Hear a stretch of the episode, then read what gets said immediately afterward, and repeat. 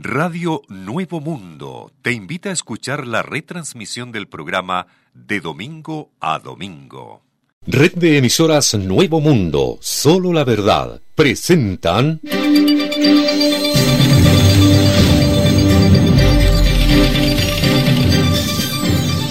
De domingo a domingo, sin restricción.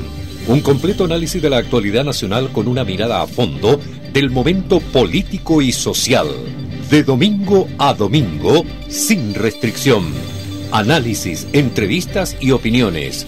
De domingo a domingo. Es un programa del Departamento de Prensa de Radio Nuevo Mundo. De domingo a domingo, sin restricción. A través de la red de emisoras Nuevo Mundo y por www.radionuevomundo.cl.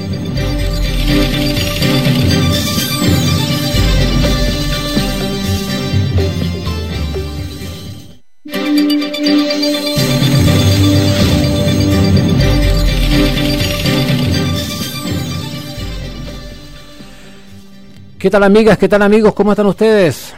De domingo a domingo sin restricción. Como cada domingo, en este horario comenzamos ya el programa correspondiente al día 26 de abril del año 2020. Y por supuesto, junto con saludar a, a Javiera Reyes, que ya ha trabajado desde temprano la conexión por, por Zoom.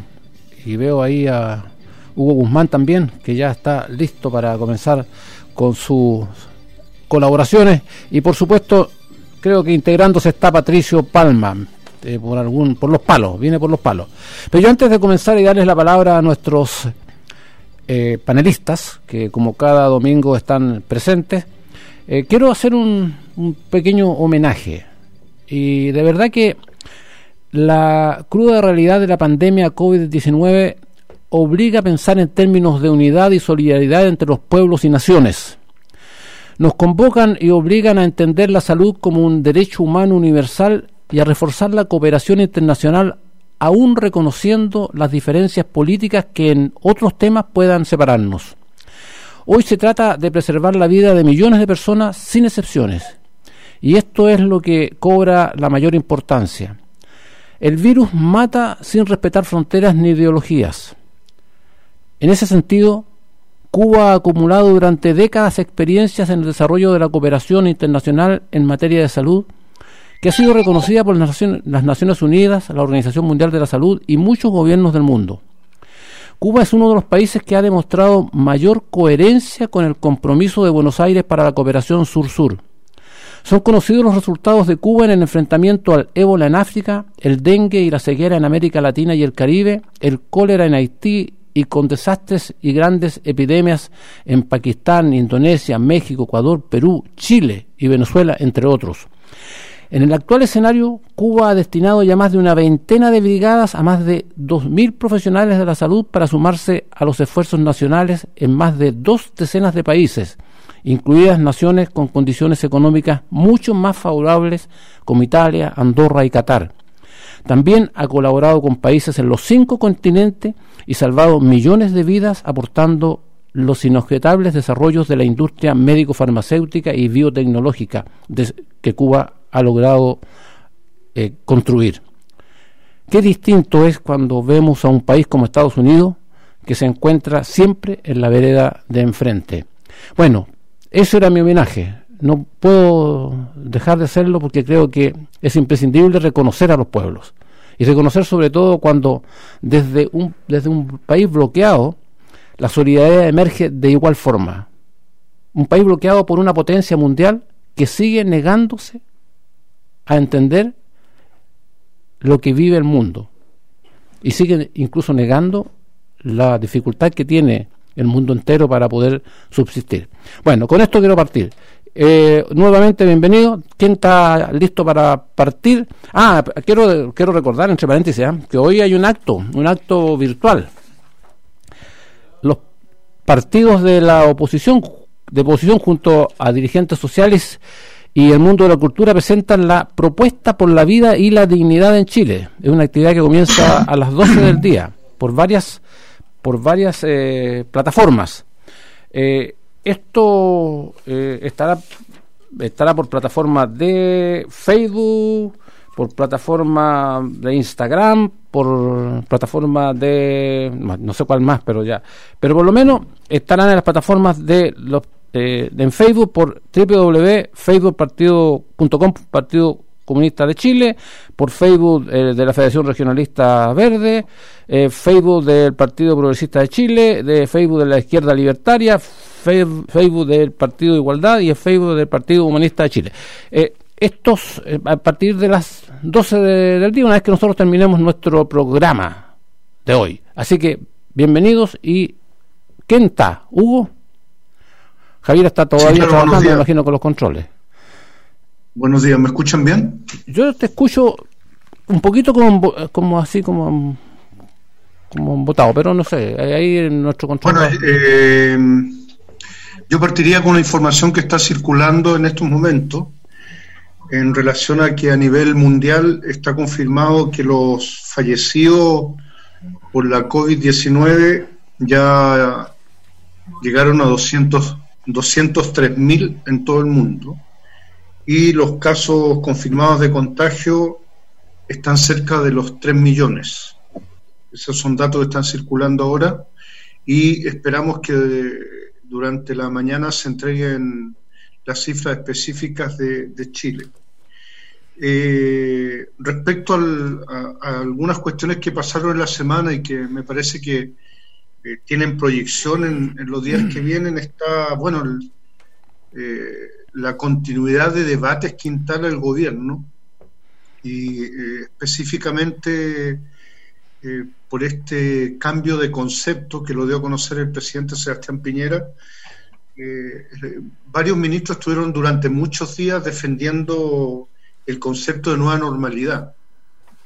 a partir de eso se habló de, del retorno a clase en mayo, el instructivo para que los funcionarios públicos regresaran a su labores presenciales, eh, empezar a abrir centros comerciales, todo esto eh, bajo ese concepto de nueva normalidad que, como decía, fue defendido por, lo, por varios ministros.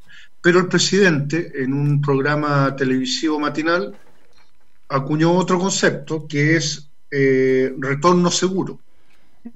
Es decir, pasamos de, del concepto de nueva normalidad al concepto de retorno seguro. ¿Estará pensando en un tercer periodo, Hugo, el presidente? ¿Eso de retorno seguro? ¿Estará pensando en un tercer periodo? Eh, no sé, pero en todo caso la Constitución le prohíbe reelegirse ahora, así que si lo está pensando no, no es viable. Eso de retorno seguro. Eh, y, y, bueno, el, lo que ocurre es que cuando el presidente plantea el retorno seguro, pone tres puntos que se van a implementar. Y resulta que son los mismos tres puntos que estaban bajo la nueva normalidad. Entonces, evidentemente, eh, de nueva cuenta se cayó en un tema de establecer conceptos para la realidad de la crisis sanitaria que generan polémica, que generan debate, que generan confusión y, bueno, eh, esa es una cuestión que quedó instalada. Lo otro es, y que probablemente tiene que ver con el retorno seguro, es toda, todo el debate, eh, yo diría incluso bastante profundo, que se está dando respecto al retorno a clase.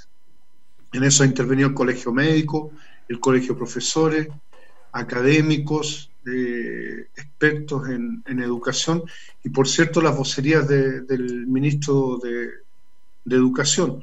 El tema está en desarrollo.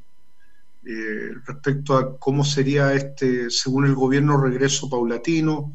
Se dice que empezaría las zonas rurales, pero hay los profesores están planteando que no hay no hay condiciones en infraestructura para hacerlo. Coloquemos un ejemplo. Eh, se habló de 20 alumnos por, por sala de clase y bueno, eh, en muchos colegios municipalizados el, esto es prácticamente imposible. Recordemos que incluso antes de la pandemia ya venían discusiones respecto a la infraestructura que hay en los colegios, eh, de eficiencia en la infraestructura.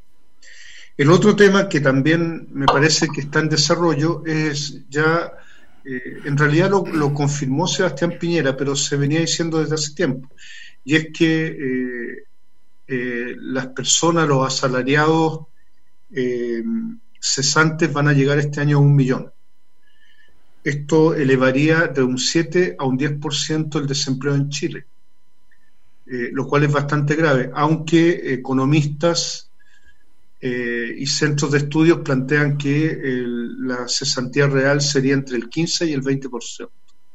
Esto evidentemente eh, es un golpe a las familias chilenas y hay que decir que, claro, este es el elemento objetivo de, la COVID-19, pero también en esto hay que ver eh, cómo está influyendo, por ejemplo, la luz verde que dio la Dirección del Trabajo respecto a que se puedan efectuar despidos, suspensiones de, del pago de salario, la ley de protección del empleo, que solo con la ley de protección del empleo ya hay más de 700.000 trabajadores eh, afectados, muchas veces por grandes corporaciones y grandes empresas que, como lo dijo la misma ministra del Trabajo, están abusando de, esta ley. Y bueno, de, eh, también tenemos que hablar de los trabajadores informales, los trabajadores de las pymes, los trabajadores sin contrato, en fin. Eh, el, tema del desempleo eh, es algo que se está instalando eh, con mucha fuerza, junto con esto el regreso a clase, la norma, la, este de, esta cuestión instalada por el gobierno de los conceptos respecto a las etapas que estamos viviendo. Yo terminaría con, a pesar de que eh, se ve poca cobertura ayer y hoy, la hubo, pero podríamos decir que insuficiente respecto a que hoy estaríamos realizando el plebiscito por una nueva constitución que, como ya se sabe, fue suspendido por la crisis sanitaria. El tema es que llegamos a este domingo, incluso van a haber eh, vía virtual algunas consultas, se va a hacer algún plebiscito, ya en las redes sociales está saliendo mucho eh, el, señalar esta fecha que, como decía, se tenía que realizar esta consulta, pero también se pone sobre el tapete vocerías eh, desde la derecha en el sentido de que habría que ya ni siquiera postergar, sino que suspender definitivamente el plebiscito, eh, dicen por la crisis sanitaria y las consecuencias que va a traer. No es menor la afirmación que hizo el ministro del Interior una entrevista de que eh, hay que racionalizar el cronograma electoral del país. Entonces se está abriendo ahí una puerta eh, en relación a a que el plebiscito ya no solo se suspenda, sino que eh, definitivamente pueda, perdón, que no se postergue, sino que definitivamente pueda quedar suspendido. Esos serían los elementos de inicio que... Perfecto. Eh, ya está, está, veo a Patricio Palma instalado. al principio no lo veía, ahora sí lo veo solucionado el problema técnico que teníamos. Ah, había un problema técnico, pero Javier, ahí están los mandos técnicos batallando de una manera espectacular. Me parece muy bien. Patricio, despejemos a Javier para que cierre este, este, esta parte. Así como esa vieja canción del Payo Grondona, me diste mal la dirección. Entonces, la, clave, de ingreso a, la sesión de todo esto es buena, hay un problema. ¿sí? Pero me diste mala dirección. Pero me llegó bien después y aquí estoy. Saludos a todos. Alcancé a escuchar solamente el comentario de, de Hugo, que me parece muy completo. Creo que efectivamente sus elementos de información que entrega y de opinión son tremendamente válidos para el día de hoy. Partiendo por lo último, ¿no? que celebran algunos ya anticipadamente que la nueva normalidad no tendría para qué haber un plebiscito. Hay sectores de derecha que están bien comprometidos con esa idea de revertir de alguna manera, usando como pretexto eh, la situación de pandemia, eh, este fenómeno político que viene ocurriendo en Chile desde el 18 de octubre, bueno, en realidad de antes, pero que tiene su explosión el 18 de octubre. Creo que es eh, tremendamente importante por lo mismo eh, mantener la conciencia de la relevancia de lo que estábamos haciendo y que la lucha por controlar la pandemia no nos impida pensar en una salida de la pandemia que no cuestione el proceso que venía desarrollándose con tanta fuerza. Aquí lo que uno ve con toda claridad es que a pretexto de la pandemia, que nadie puede quitarle importancia, hay quienes dicen, bueno, este acontecimiento que va a cambiar completamente la vida en el planeta y en Chile, eh, va a poner freno a estas aspiraciones sociales que de alguna manera eh, se ven claramente reflejadas en el proceso que vivimos entre octubre y marzo. Yo, eh, durante estos días de, ¿cómo se dice?, de aislamiento, de confinamiento, aproveché de ver una serie en televisión que se llama se llama La Pandemia, es una docu-serie, y muy interesante porque muestra todos los esfuerzos que se hicieron durante el tiempo anterior a 2020 en distintos sectores del mundo, tanto por controlar las epidemias con virus mutados que existieron en distintas partes, el ébola en, en África es la más conocida tal vez, pero todo lo que fue las otras cepas de, de virus eh, gripal, la aviar, la porcina, etcétera, y la cantidad de recursos médicos, clínicos y de personas que se comprometieron en esa lucha pensando en que venía justamente algo peor. Bueno, eh, lo peor pasó y demuestra una vez más que los gobiernos eh, no fueron capaces de estar a la altura del inmenso desafío que significaba la aparición de esta posibilidad que hoy día lamentablemente es realidad. Creo que es una de las lecciones fundamentales que tenemos que sacar de esta pandemia para que estos miles de muertos que señalaba Hugo no hayan muerto en vano, que por lo menos sirva su conciencia para estimular eh, la necesidad de la investigación para que esto no pueda repetirse. Pero mientras tanto, dado que la realidad va a cambiar, tenemos que esforzarnos porque la realidad sea mejor y que la salida de la pandemia, que no tiene por qué esperarse un par de años más, como quisiera sospechosamente este gobierno, eh, nos permita reanudar una senda de eh, ordenamiento social más acorde con lo que son los deseos de la inmensa mayoría. Aquí hay que tener una cosa súper clara todas las imágenes que se muestran de las causas, perdón, de las consecuencias de la pandemia, se indican que afecta fundamentalmente a los sectores más pobres de la sociedad. Todos los países capitalistas en donde esto se ha presentado, la pandemia se adueña de los hogares en los cuales hay hacinamiento, en los cuales hay pobreza, en los cuales hay menos cultura, esto en todos los países en donde muestran información. Y el nuestro no es ajeno a esta realidad. Es decir, una pandemia es un fenómeno universal, el virus puede atacar a cualquier persona, pero por las condiciones de la sociedad afecta fundamentalmente a las personas que tienen situación más vulnerable, las personas más pobres, dicho de manera simple y clara.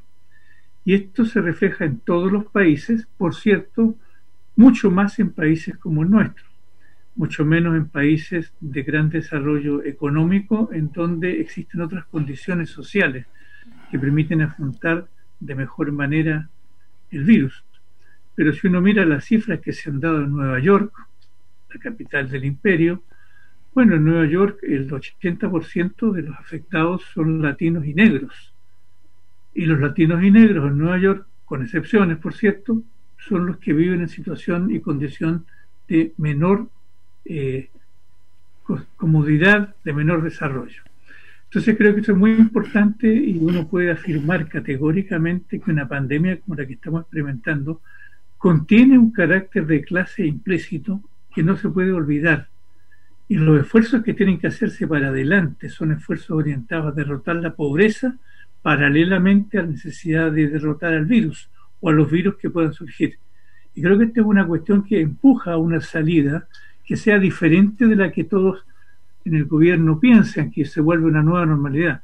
La nueva normalidad es un cambio social muy relevante. Yo ahí refuerzo la idea que planteaba Hugo, que me parece tremendamente significativa. El gobierno tuvo en la semana una derrota comunicacional de proporciones. O sea, su intento de presentar la situación como que ya estaba resuelta, invitando a comprometerse con una nueva normalidad, eh, una vuelta a un proceso social como el que veníamos viviendo, en las condiciones de la pandemia, por supuesto, eh, fracasó.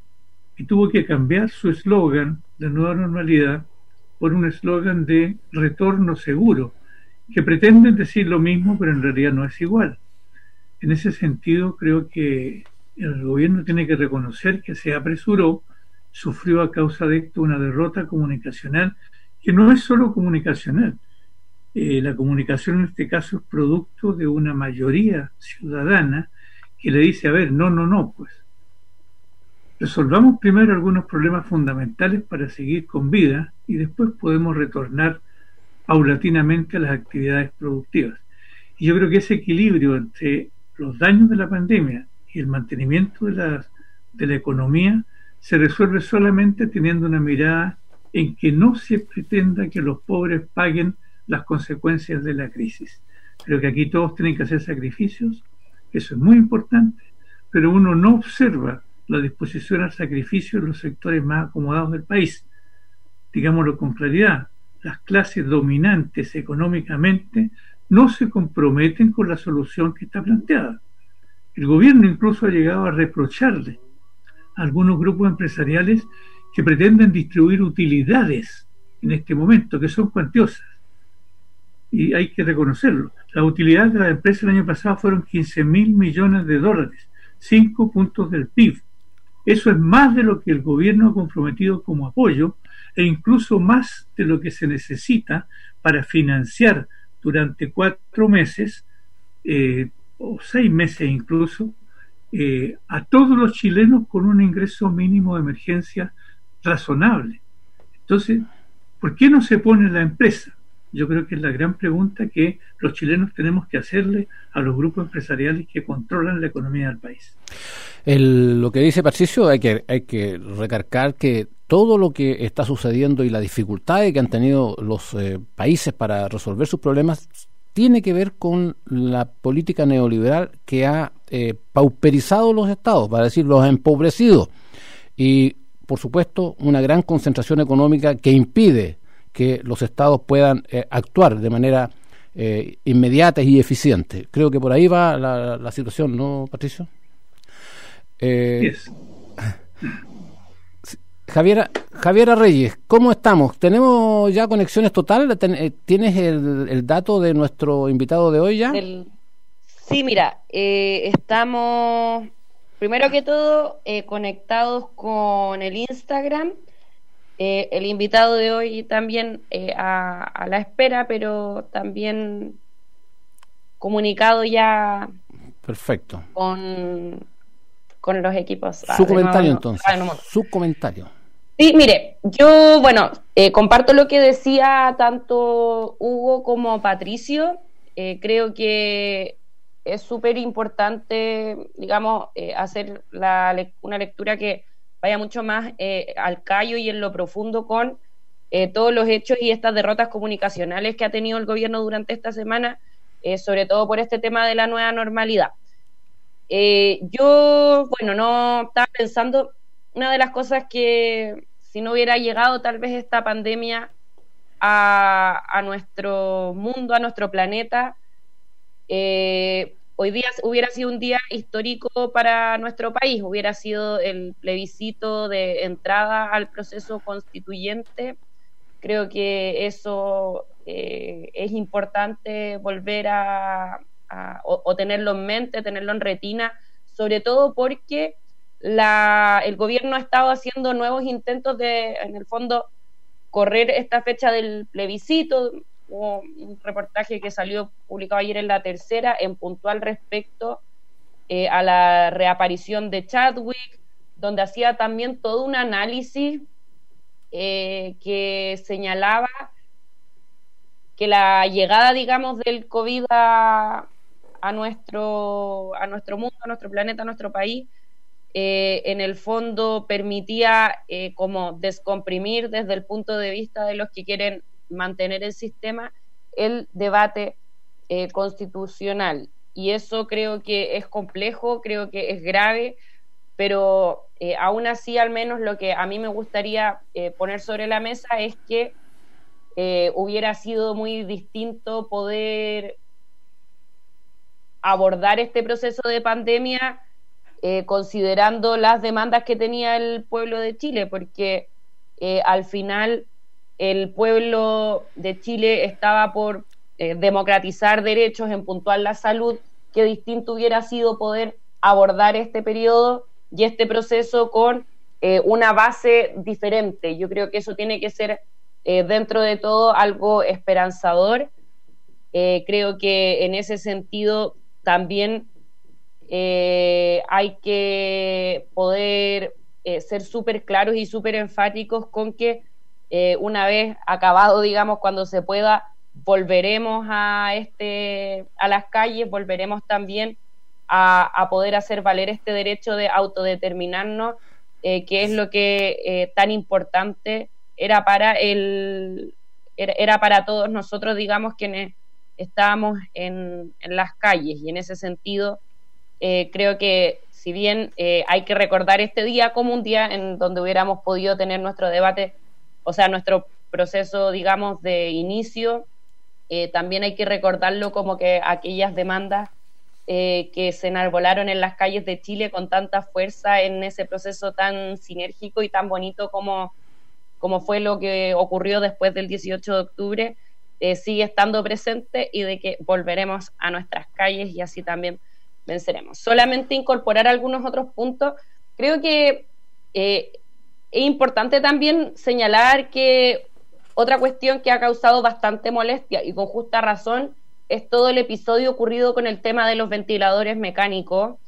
Eh, bueno, el, la semana pasada, mientras nosotros estábamos transmitiendo aquí en, en, los estudios virtuales de Radio Nuevo Mundo, el Mañalich andaba en un canal de televisión donde eh, él decía, él intentó decir de que las declaraciones que habían salido del embajador chino, eh, como que poco menos eran consensuadas con él, lo que era bastante curioso porque en esas declaraciones lo que decía eh, el embajador de China era que él no tenía conocimiento de ninguna donación que se hubiera generado, entonces ahí Mañalich de forma bastante como rara, no, no tengo otra descripción de poder darle, decía de que esa declaración era como poco menos porque se había puesto de acuerdo con, eh, el, con, con, el embajador de que la donación era como muy secreta y que por eso el embajador de China decía que él desconocía cualquier tipo de donación.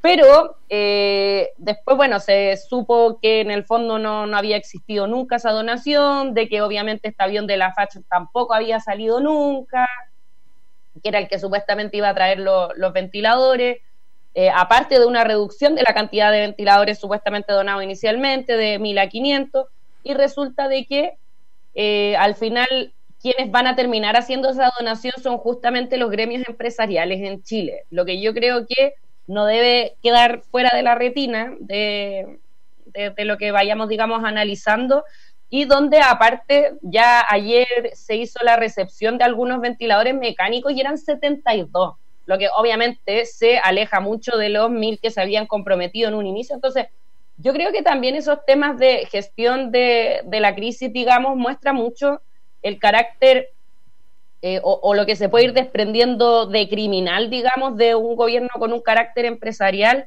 donde al final eh, los empresarios, por decir así, en su gremio chasquean los dedos y el gobierno parte, eh, digamos, a, poder cumplirla y avanzar de forma directa con eh, ellos mismos. Yo creo que eso es importante. Y como último tema para agregar a nuestro invitado, dejar sobre la mesa todos estos hechos que han ocurrido en el Tribunal Constitucional con las declaraciones que también el domingo pasado, de hecho, dio la su presidenta María Luisa Bram, eh, donde eh, señalaba que habían casos que estaban al borde de la corrupción y donde eh, lamentablemente se ha ido sabiendo de que estos casos tenían que ver con los violadores de derechos humanos. Creo que eso deja bastante que desear. Creo que, bueno, no es que uno espere mucho quizá otra cosa, pero, pero ya si estamos hablando de una cuestión donde básicamente lo que terminaba circulando eh, era la plata por el poder dilatar y beneficiar a ciertas personas que tanto daño le han hecho a la dignidad de nuestro país, me parece que es una de las cuestiones eh, profundamente lamentables, indeseables y, y, en ese punto de, y desde ese punto de vista también creo que ha sido eh, interesante lo que se ha ido generando. De hecho, hoy día hay una entrevista eh, que se le hace Javiera, a se nos pasa el tiempo. Hoy día tenemos tiempo limitado. Acuérdense que de hecho acepté a, a, nuestro invitado y no, no, sé, todavía está sin video, entonces hay que esperar a que él se incorpore. Pero eh, tiene posibilidad de conectarse porque... Eh, él ya está conectado a esta conversación. Lo que pasa es que no te sale porque está sin video. Ya, eh, pero... entonces él iniciando su concluya, video... Concluya, Ahí está. Bueno, como te decía, hay una entrevista que salió a Iván Oróstica donde también hace como que era el expresidente del Tribunal Constitucional donde eh, el la, les recomiendo, digamos, poder ojearla para seguir de, cerca esta, el desarrollo de esta situación. Perfecto. Bueno, eh, Javiera ya ha puesto en pantalla a nuestro invitado de hoy. Primero porque hay un tema que uno tiene que tenerlo presente siempre, que cuando existe una situación como la que hoy día vive Chile y como la que vive el mundo, eh, los lugares de reclusión son centros bastante eh, importantes para tenerlo en presente para tenerlo presente en el sentido de cómo cómo eh, cubrirlo, cómo en el sentido eh, protegerlos para que la pandemia no les llegue con la virulencia que, que ha, estado llegando en, nuestro país. Pero eso es muy difícil cuando en los, los centros de reclusión hay hacinamientos tan brutales como los que hay en las cárceles y como los que me imagino también están eh, presentes en, el Sename con condiciones de, de reclusión bastante difíciles. Bueno, eh, para conversar sobre este tema, sobre uno de los temas de, la, de, los lugares donde se, los centros de reclusión, vamos a, estamos conectados ya con eh, Alejandro Núñez, quien es eh, dirigente de la Asociación Nacional de Trabajadores del Sename, de la ANTRACE. ¿Cómo está Alejandro? Gusto de saludarte. Alejandro, ¿me escuchas? Alejandro. No, no, no te escucho, hay que apretar el botoncito, parece, de micrófono, ¿no? Estamos, estamos, estamos con imagen pero sin audio. Estamos con imagen pero sin audio. Vamos a tratar de hacer una conexión. ¿Tenemos algún problema, eh, Javiera? No, la verdad es que el problema lo debe tener él porque aquí sale como como que tiene posibilidades de, audio. Ahí sí. ¿Ahí? Una vez más, ahí. Ahí estamos. Ahí, ahí, ahí, se escucha. Algo se escucha. Sí, ahí está. Ahí está. Ahí estamos. Vamos. gusto, gusto saludarlo. Igualmente, un placer. Un placer eh, agradecer, digamos, agradecer la invitación de la radio y igualmente saludar a todos los panelistas. Gracias. mire, este, la, la, la, pregunta uno, uno tendría que partir por porque cuál es la condición que tiene hoy día de trabajo el, el, el Sename, cómo lo han estado enfrentando los trabajadores, que me imagino están con una situación bastante conflictiva o, complicada porque eh, donde hay pandemia y, y, los lugares donde se concentra personas, indudablemente el peligro de contagiarse es muy grande. ¿Cómo están viviendo ustedes?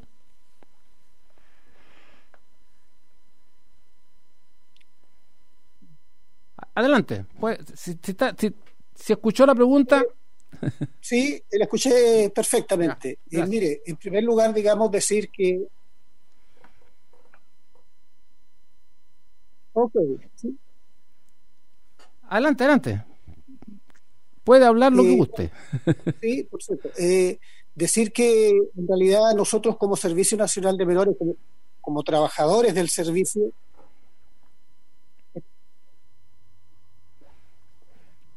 tenemos alguna dificultad con la conexión. Vamos, vamos a, tratar de hacer una conexión telefónica mejor, a ver, a ver si nos resulta mejor, no perdiendo la imagen. Puede ser con imagen y conexión telefónica. Eh, a ver si nos ayuda, nos, nos ayudan desde, desde, el departamento de prensa para hacer una conexión telefónica eh, que nos permita hacer, hacer mejor porque tiene problemas con el audio.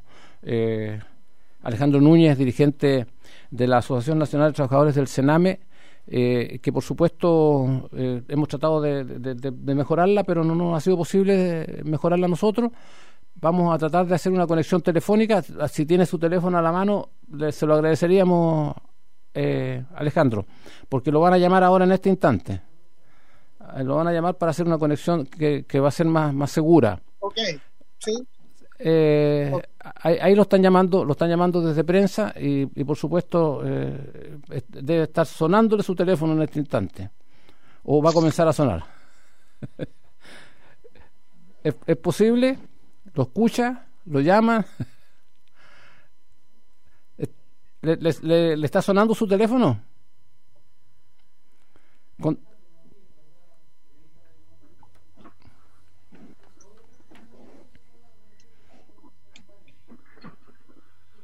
Ya, estamos, estamos en contacto, ahora sí, ahora sí, estamos en contacto con, con eh, Alejandro Núñez. Eh, lo estábamos comenzando a escuchar cuando se cortó nuevamente, así que ahora con imagen puesta, pero sí, con la voz suya por teléfono. ¿Cómo está? Gusto saludarlo nuevamente. Muy bien, eh, agradecer en primer lugar la invitación a participar en este programa y saludar a todos los periodistas, digamos, que están en, el, en este. Eh, decir en primer lugar que nosotros como, trabajadores del Servicio Nacional de Menores eh, no tenemos quizás, como se planteó ahí, gran problema de hacinamiento. ¿ya? En, en cada una de las eh, unidades donde tenemos gente cumpliendo condenas o en manera transitoria. Pero sí lo que tenemos y lo que ha ocurrido es lo que yo creo ha ocurrido en todos los servicios públicos, la total falta de implementación, digamos, para poder atender eh, no solamente a los funcionarios, sino que nosotros los sujetos de atención, que son los menores y los jóvenes que atendemos. Ese en primer lugar, o sea, nos hemos encontrado con eh, total eh, falta de implementación como mascarillas, guantes, ese tipo de cosas. ¿ya? Eso ha sido una gran dificultad que la hemos estado conversando con el servicio y tratando de solucionarla. ¿Alguna pregunta de los panelistas? Sí, yo, yo específicamente quería ir a, a un punto que ha estado en, presente en estos días y es ese, eh, ese acuerdo o, esa disposición entre la Agencia Nacional de Información y el, y el Sename. ¿Cuál es la, la mirada, la opinión que tienen ustedes respecto a eso? Bueno, mira, es, al respecto nosotros como, como gremio y como diría yo, representante de los trabajadores, es que hemos manifestado nuestro más absoluto rechazo, digamos, a este convenio con la Agencia Nacional de Inteligencia. Eh, decir en primer lugar que yo creo que este convenio echa por tierra lo que el propio candidato Piñera planteó hace años atrás cuando fue nuevamente a disputar la presidencia de la República al decir que los niños estaban primero yo eh, y el gremio, digamos, los trabajadores no vemos, digamos, en este convenio esa figura de que los niños están primero. Más bien da la impresión de que lo que aquí ocurrió es que en consecuencia con el estallido social y con la participación activa de jóvenes, ya jóvenes adultos y jóvenes y niños incluso en estas movilizaciones, lo que se pretendió aquí con este convenio es eh, tener información, tratar de rescatar información desde que maneja el servicio que eh, nos parece, digamos, muy grave, por, tan, por cuanto el servicio está llamado a proteger a la infancia y la juventud, sobre todo aquella que nosotros atendemos más vulnerable.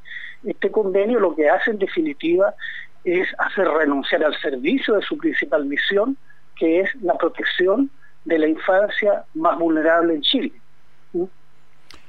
Patricio Javier. Sí, bueno, yo creo que lo que nos está diciendo Alejandro eh, refleja una situación gravísima que no sé si desde cuándo viene. Entiendo que esto ha sido una intención permanente del régimen porque esta facultad de Sename le permite, claro, tener un acceso a una información privilegiada que los servicios de inteligencia les gustaría mucho manejar pero en ese manejo de información privilegiada, eh, sobre todo tratándose de menores, la posibilidad que se cometan abusos y se vaya más allá de lo que permite la Convención del Niño de Ginebra y sus eh, convenios posteriores es gravísima. Entonces me gustaría que tal vez Alejandro pudiera contarnos un poco más en detalle lo que hay detrás de este convenio que se ha conocido recién ahora en su significación. Eh, sí, por cierto, mira, eh, lo que lo que hay acá eh, es un convenio digamos de traspaso de la información que el servicio digamos traspasaría a la Agencia Nacional de Información. Información que está dado en un convenio ya cuyas facultades o, aplicación es bastante amplio ya lo que genera bastante suspicacia amplio en el sentido de qué tipo de información es la que el servicio va a entregar a la Agencia Nacional de Información ya eh, decir que también existen leyes, digamos, que eh, transparentan o regulan el tema del traspaso de información, de datos personales y datos sensibles. Eso probablemente un abogado puede decirlo más claramente. ¿ya? En este caso, eh, efectivamente, el servicio que nos ha dicho, que ha planteado, o el gobierno más bien dicho, es que es, que este convenio solamente está dado para el traspaso de datos personales ya lo que hace realmente inentendible porque existe una legalidad, digamos, hoy día entre servicios públicos el traspaso de datos personales es algo eh, que puede darse, digamos, sin ningún convenio de por medio. Digo datos personales, el nombre, el RUT y hasta por ahí nomás, digamos. Pero lo que hay acá, eh, lo que maneja el servicio son datos sensibles, ¿ya? Historias de vida, situaciones, digamos, familiares, sociales del joven o del niño, que evidentemente eh, traspasan, yo diría, los márgenes de la ley. ¿ya? Traspasar esa información que hoy día es privativa de los tribunales y del servicio, digamos, con todas las reservas del caso, hoy día pasarlo para labores de inteligencia nos parece una aberración. Y lo que eh, da eh, lo, único que explica esto es una intencionalidad, yo diría, eh, eh, represiva, eh, discriminadora, digamos, hacia la juventud y hacia la infancia más vulnerable de Chile, ¿ya? Porque obviamente esta información la Agencia Nacional de Inteligencia la va a usar o las necesita para diseñar políticas y estrategias frente a una realidad que hoy día es bastante compleja para el gobierno desde el punto de vista social y de la movilización de la gente. Hay que señalar también que gran parte de los muchos de los hoy día detenidos en esta revuelta social son jóvenes y niños, digamos, es mayoritariamente. Eso eh, es lo que a nosotros nos parece aberrante, que el servicio renuncie a su deber de protección de la infancia y la juventud y de los niños y eh, se entregue esta información que eh, puede ser, digamos, contener datos sensibles que yo creo que son atentatorios contra la legalidad existente. Javiera. Sí, estaba eh, escuchando muy interesante el punto de vista que, plantean. Eh, igual eh, agregar la situación de, de cómo, digamos, se, se, ha tratado, trabajado este tema de, del virus en también los recintos de, del Sename. Creo que eso igual es importante porque al menos por redes sociales han circulado algunas informaciones que respecto a contagios y que creo que serían interesantes, digamos, de conocer desde tu visión como trabajador. Mira, respecto a, todo lo que ha sido el manejo de, la pandemia, yo creo que este servicio está al debe, al debe con sus trabajadores y al debe con los jóvenes y con los niños que debe atender. ¿ya? Eh, si bien es cierto, eh, bueno, Andrés, en el sentido de que hay una total, como lo dije antes, eh, falta de implementación que desde el servicio y desde el gobierno, de sus políticas, digamos, de salud, eh, no han sido, digamos, oportunas. Tenemos trabajadores sin medios, sin mascarillas, sin guantes, incluso en un momento determinado ni siquiera con las cosas más mínimas como alcohol y jabón, digamos hay que entender que nosotros entendemos no solamente a población joven eh, que está cumpliendo condena o está en proceso, está en proceso su situación, sino que entendemos mayoritariamente a niños en un sistema de protección, en donde el Estado, digamos, debe efectivamente dar protección. Y frente a la pandemia, una de las cosas principales es contar con los elementos mínimos que hoy día escasean en cada uno de los centros y residencias del Sename para el tema de protección. Esto para nosotros como gremio ha sido un problema importantísimo de primer orden, poder presionar y, contribuir en conjunto con el servicio para que esto llegue. Y eh, lamentablemente está llegando a gotas, digamos. Y lamentablemente en un momento en que la pandemia, digamos, va a ser su crisis mayor, dicen todos en mayo o junio, digamos, ¿ya? y que es el momento más crítico. Ya tenemos casos de, dos casos en Santiago de, niños, digamos, demostrados ya con COVID, y un par de funcionarios, digamos.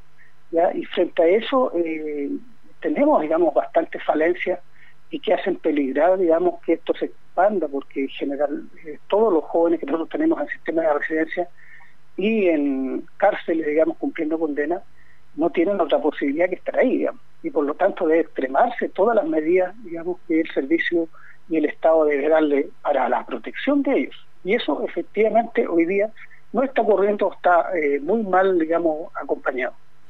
Estamos conversando con Alejandro Núñez, dirigente de la Asociación Nacional de Trabajadores del Sename.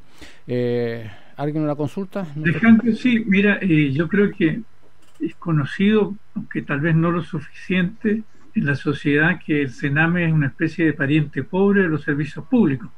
Hace ya varios años que se viene de alguna manera sosteniendo que el Sename carece de los medios necesarios para hacer su labor encomendada, que es muy importante, pero que además hay una serie de problemas que tienen que ver con la organización de los hogares, la organización de los centros de, atención, hay una combinación público-privada que es compleja.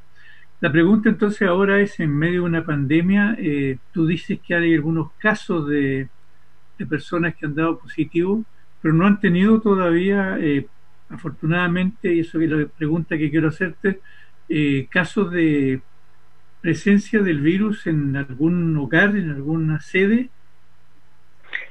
Sí, sí, en este momento tenemos eh, en, un, en, centro, digamos, o residencia, tenemos eh, dos jóvenes, digo, dos niños, digamos, con, eh, con COVID. ¿ya? El problema es que para nosotros es importantísimo que cuando ocurra esto todos puedan ser testeados. Hoy día esto se está haciendo de manera selectiva, ¿ya? lo que no, no, nos permite tomar medidas, digamos, de protección no solamente hacia los niños, sino que también hacia los trabajadores. Ya ayer o anteayer yo escuchaba que se anunció eh, que se iba a hacer estos testeos, digamos, rápidos a la gente de gendarmería, pero como bien usted dice, Sename parece ser el pariente pobre de los servicios públicos y teniendo claro que tenemos niños, que tenemos niños en sistemas de encierro, el testeo rápido es una necesidad urgente que debe abordar el servicio. a la primera manifestación de este virus debieran todos los tanto funcionarios como el resto de los niños usuarios deben ser testeados. hoy día eso no ocurre. ¿Ya? Entonces, eh, para nosotros es urgente que se tomen estas medidas. Lamentablemente eh, no ha sido así. Hugo Guzmán, ¿tienes una pregunta? Sí, yo le que, eh, le, sobre todo para información de, quienes nos escuchan, eh, entiendo que usted, con quienes a nivel de gobierno central, con quienes ustedes se relacionan y finalmente quiénes son los que tienen que responderle, qué ministerio, qué área tiene que responder respecto a lo que a, las condiciones y las medidas que se tomen en los centros de atención del Senado. Mire, eh, eh, eh, claro, lo que respecta hoy día a la situación de pandemia, yo bueno, nosotros tenemos una comunicación directa con el servicio, que es nuestro interlocutor inmediato, ¿ya? De ahí el servicio tendrá, ellos la, hacen las coordinaciones con especialmente con salud, ¿ya? Fíjese que hasta hace un tiempo atrás nosotros no teníamos un protocolo, no teníamos la posibilidad, si se encontraba, si detectábamos a un, a, un usuario, a un joven, a un niño con el, con el virus, queríamos manejar el, problema internamente como servicio, o sea, dentro de la misma residencia, dentro del mismo lugar. Y lo que nosotros le planteamos al servicio era que esto debía hacerse cargo eh, el sistema de salud, digamos. sacar a ese niño de ahí, mantenerlo en un aislamiento con toda la atención, porque nosotros no somos un servicio de salud. ¿ya? Entonces, ese ha sido el permanente problema que tenemos, no solamente con, con el tema de salud, digamos, el Sename en general, eh, la situación del Sename en general tiene que ver también con la falta o el poco compromiso o la poca interacción digamos de otros servicios como salud como justicia que hacen que en definitiva eh, la última eh, acción o misión que el Estado hace lo hace en el Sename ya hoy día nosotros por, por suerte hemos logrado revertir eso y hoy día los niños que están siendo detectados con el virus, que son dos en, el centro en Pudahuel, eh, pues van a ser trasladados, digamos, al servicio de salud más cercano, digamos, para su atención. Eso es lo que nosotros hemos estado, digamos, hoy día eh, eh, luchando y batallando para que se nos haga ver, digamos, como Sename, que el Estado se da cargo de la situación del Sename. El Sename no es un centro de salud, como decía, frente a la detección del virus, los niños deben ser sacados y, tratados, digamos, en los servicios eh, hospitales o más cercanos. Y eso es lo que estamos exigiendo. Muy bien, eh, Alejandro. Alejandro Núñez, dirigente de la Asociación Nacional de Trabajadores de Sename. Queremos agradecerte este contacto que hemos tenido esta mañana para que nuestros auditores se informen de lo que sucede con un sector de la población tan importante como son los niños que están recluidos en, las estructuras que tiene Sename. Ok, muchas gracias y agradecido por la invitación. Nada que agradecer. Por supuesto, estamos preocupados. gracias, Alejandro. Bueno, eh, estimados, eh, ¿Alguna conclusión de toda esta conversación o algo que se le haya quedado en, el inicio del programa? Yo creo que lo que hay que tener claro es que Sename es un eh, servicio público de tremenda importancia que viene enfrentando una situación compleja desde hace ya varios años. No sé cuántos años, porque hemos tenido noticias de Sename periódicamente a través de uno que otro de una que otra filtración. Acuérdense de que estaba en tela de juicio por problemas administrativos, por problemas económicos, por problemas judiciales. No se termina de definir una política clara respecto a la situación de los niños en situación irregular, que es lo que atiende Sename, entendiendo por situación irregular, como decía Alejandro, dos cosas completamente distintas, cuáles son situaciones de abandono o de carencia, por una parte, y cuáles son situaciones de delincuencia en la cual muchos niños se ven arrastrados. Y lamentablemente la sociedad a veces hace oídos sordos o vista gorda a esta situación que afecta a miles de niños en Chile.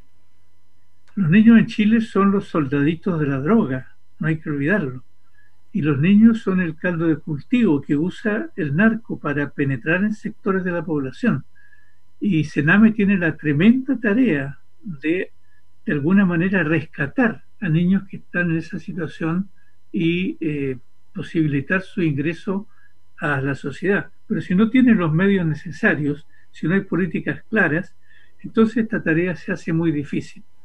Yo creo que Sename es uno de los eh, grandes temas que está pendiente en la modernización del Estado. Y de las palabras de Alejandro Núñez esto queda absolutamente claro. Así es. Sí, Carlos, eh, yo, yo, quisiera agregar algo que perdón, no me ya, ya hubo una declaración de, del Centro de Estudio del Instituto eh, Alejandro Lipchu, eh, Instituto Igualdad y la Fundación por la Democracia respecto al, a este convenio entre la Agencia Nacional de Inteligencia y, la, y el SENAM. En, concreto, y, por lo que nos decía eh, el dirigente de, los trabajadores del Sename, eso lo, ratifica. En definitiva y en concreto, la ANI está recogiendo información de inteligencia en el Sename para implementar políticas de contención, represión hacia los jóvenes. Eso en definitiva. Partiendo además de lo que señalaban los centros de estudio, de que eso eh, es, un criterio de criminalización porque eh, se parte de la base de que en el Sename habrían jóvenes donde se incuban estas movilizaciones sociales y donde hay conexiones con quienes eh, van a participar en, la protesta social. Entonces eso, eh, eh, en rigor, es la penetración de un organismo de inteligencia en un organismo de protección a la infancia y a la juventud. Eso en definitiva. Perfecto. Yo creo que hay un tema relevante con lo que se señala en función de que al final, tanto el año 2011, un factor desequilibrante en la conducción del gobierno Piñera fue el movimiento estudiantil. Eh, ahora que en este segundo gobierno, eh, post eh, estallido del 18 de octubre, también no, no fueron solo los jóvenes, fue algo mucho más amplio, pero donde obviamente las generaciones jóvenes también cumplían un rol que ha sido súper específico, entonces que hoy día hay un gobierno impulsando esta clase de eh, medidas para, digamos, eh, reprimir a la juventud, eh, creo que es muy de la línea, digamos, de los miedos que también va teniendo y desarrollando el propio Piñera hacia los, por decir así, hacia, hacia aquellos que, digamos, le puedan hacer amenazar eh, nuevamente su conducción y sobre todo en un contexto donde él cree que retoma un poco la, el manejo de la agenda, demuestran cierto nivel de tranquilidad porque están subiendo la encuesta y una serie de cuestiones que a los ojos de eh, poder, digamos, decir que tuvo un, un, buen gobierno para el propio Piñera, eh, llega a ser importante, ¿no? Así es. Bueno, hay que decir que también eh, la situación que en general eh, se vive de, desde el gobierno, eh, como decía Javiera, de cierta tranquilidad, y, y, esa tranquilidad la quieren extender, como también lo decía Patricio, por dos años. Eh, dos años serían fantásticos terminar el gobierno con una situación de eh, retorno a la normalidad o plan de retorno seguro, cualquiera fuera, pero que no hubiese nada que se interpusiese porque el coronavirus es el enemigo principal que estaría presente para cualquier situación de, de, de, de movilización nacional. Entonces es, es, complejo lo que está pasando con, con el gobierno, ¿no? Se está pasando Carlos, hay que decir algo ahí. Que, digamos, una, una cuña del presidente Piñera. Ah, perdón. Una cuña del presidente Piñera que pasó como colada de hace como 10 días, que él dijo que después de la pandemia eh, existía el peligro que regresara la violencia. Ah, mira, claro. Eh, o sea, ya una conceptualización, ya no es que regrese la protesta social, no es que regrese la movilización ciudadana, sino que eh, en, en, la mirada del, del, del, presidente es que va a regresar la violencia. Y eso hace sentido con que hoy estén priorizando medidas eh, o instructivos como el de la ANI, ¿no? de que darle un, un matiz de inteligencia, de autoritarismo, de represivo, de criminalización a lo que se pueda, se pudiera venir. Entonces eso también eh, no, no, no, creo que sea algo que, se, que, que, pase colado, sino que ya hay un concepto de cómo están, están viendo eso. Y lo que dices tú, Carlos, claro, si ellos siguen con la crisis de la pandemia, Julio, están apostando a que, a que no haya plebiscito para la nueva constitución, a que no haya... Es demasiado joven. Es demasiado, me es demasiado joven porque están llamándome Carlos hace rato, yo soy Julio, por si acaso. Nuestro Carlos panelista Julio. del próximo bloque ya está conectado por si acaso. Ya, muy bien, que... muy bien. Entonces hacemos un pequeño alto, pues ya Patricio lo dejamos para pa, pa la próxima sesión. Eh, no sé. ¿Sí? No sé. ¿Sí, sí? Hola. Hola, ¿qué tal? ¿Cómo está, presidente? ¿Qué le muy parece? Bien. ¿Usted usted nos espera un poquito, hacemos un pequeño alto y regresamos? Cortito. Lo espero. Ya. Oye, no tomen mucho café, que ponen muy nervioso. un pequeño, Yo voy a recargar el mío. Un pequeño alto y regresamos.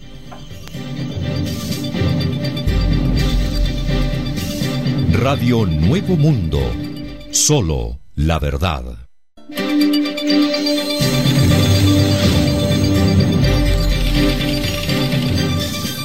En Red Nacional de Emisoras Nuevo Mundo estamos presentando De Domingo a Domingo sin restricción.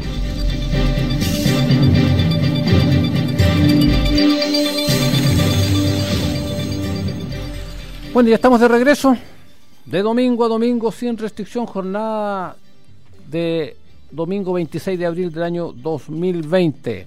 Y ya se encuentra con nosotros como cada domingo conectado con uh, una cara de descansado que tiene, pero absolutamente el, el, diputado Guillermo Teller, presidente del Partido Comunista, que está en, está en, en situación de retorno a la normalidad o en plan de retorno seguro. ¿En cuál de los dos está? No sé, pero usted está dando el ejemplo porque se peinó hoy día. ¿Qué tiene que ver con el peinado, con el plan de retorno? No tiene nada que ver. bueno. Bueno, por lo menos no se puso brazalete. claro, no se puso brazalete. ¿Cómo eso, brazalete? ¿Quién, te, ah, ¿Quién tenía un brazalete el otro día? De veras, de veras que apareció sí. en una, una, conferencia de prensa el, pres, el presidente Piñera con un brazalete y que nadie dejaron supo. de usarlo. Y que no, nadie supo por qué. Por qué se lo pusieron y por qué se lo sacaron. Diputado. ¿Sabes que ahí hay, hay informaciones que si uno lo dijera de manera eh, superficial son bien sabrosas respecto a lo que pasó con la oficina de la presidencia en la moneda. Así lo comenta. Sí, cuando nombraron al equipo duró un mes y medio, después los pasaron al segundo piso. Algunos estuvieron una semana en el segundo piso, renunciaron y a otros los llevaron a la, a la SECOM, a la Secretaría de Comunicaciones. Bueno, lo que da cuenta de cómo está ah, funcionando ahí los, gobiernos, y después lo vemos. Los gobiernos de derecha en general en, en, América Latina tienen bastantes problemas. Eh, han querido mostrar normalidad, pero no han podido. Bueno, diputado, eh, ¿Cómo está la situación? Hoy día hay un lanzamiento importante de propuesta por la vida y la dignidad en Chile con varios partidos, entre que está el Partido Comunista. ¿Cómo está la situación eh, en general vista desde desde la política, por supuesto, eh, particularmente desde la presidencia del Partido Comunista de Chile. ¿Cómo está, presidente? Bueno, mire, ese evento que se realiza hoy día yo creo que es muy importante porque reúne a los partidos de la Unidad para el Cambio y a varios otros partidos que de alguna manera se han venido relacionando con este, con este conglomerado eh, y que empieza a actuar de acuerdo. Y lo que se va a hacer hoy día se va a comentar una declaración que firmaron, tengo entendido que siete partidos, eh, lo que es muy importante porque son siete partidos con cierta representatividad en el país que no se puede eh, mirar en menos. Eh, ahora, en lo crucial, esa declaración lo que hace es exigir medidas más de fondo, tanto desde el punto de vista sanitario y sobre todo desde el punto de vista económico y financiero. Entre las medidas que vienen, por ejemplo, está la de un ingreso de emergencia eh, para todas las trabajadoras y trabajadores eh, hasta el hasta el 80% de los, los hogares con más problemas. Eh, hay que decir que esta, esta, esta propuesta que hace Unidad por el Cambio es abierta a todos los partidos de, todo, de, la oposición al menos. Y creo que se abre paso porque eh, se han ido concordando cuestiones entre los partidos de la oposición que aunque tenemos diferencias, que han quedado debilitadas las confianzas y todo eso con la elección de la directiva de la Cámara, sin embargo es imposible ya que la oposición no empiece a actuar de alguna manera coordinada eh, frente al desafío que significa el coronavirus y eh, cómo enfrentar la crisis económica y la salida de esta situación que va a ser con una gran disputa y confrontación ideológica, política, social. Eh, ¿Desde qué punto de vista va a ser la confrontación? Desde el punto de vista que si seguimos igual, con el mismo sistema neoliberal, poniendo al mercado como el único eh, eh, regulador de nuestra de la economía o eh, le damos un mayor papel al Estado, planteamos una mayor participación social en la definición de las políticas. Ahora, en esto del, ingreso de, de, emergencia para todos los trabajadores que de alguna manera lo que pretende es superar esta política de ayuda que ha entregado el gobierno, a, según ellos, a todos los trabajadores, a todas las familias, que es muy, eh, está muy segmentada, eh, no tiene un criterio estratégico de realmente salvaguardar eh, el salario, el ingreso de los trabajadores, sino que el, lo principal que plantea el gobierno es salvaguardar los intereses de las grandes empresas.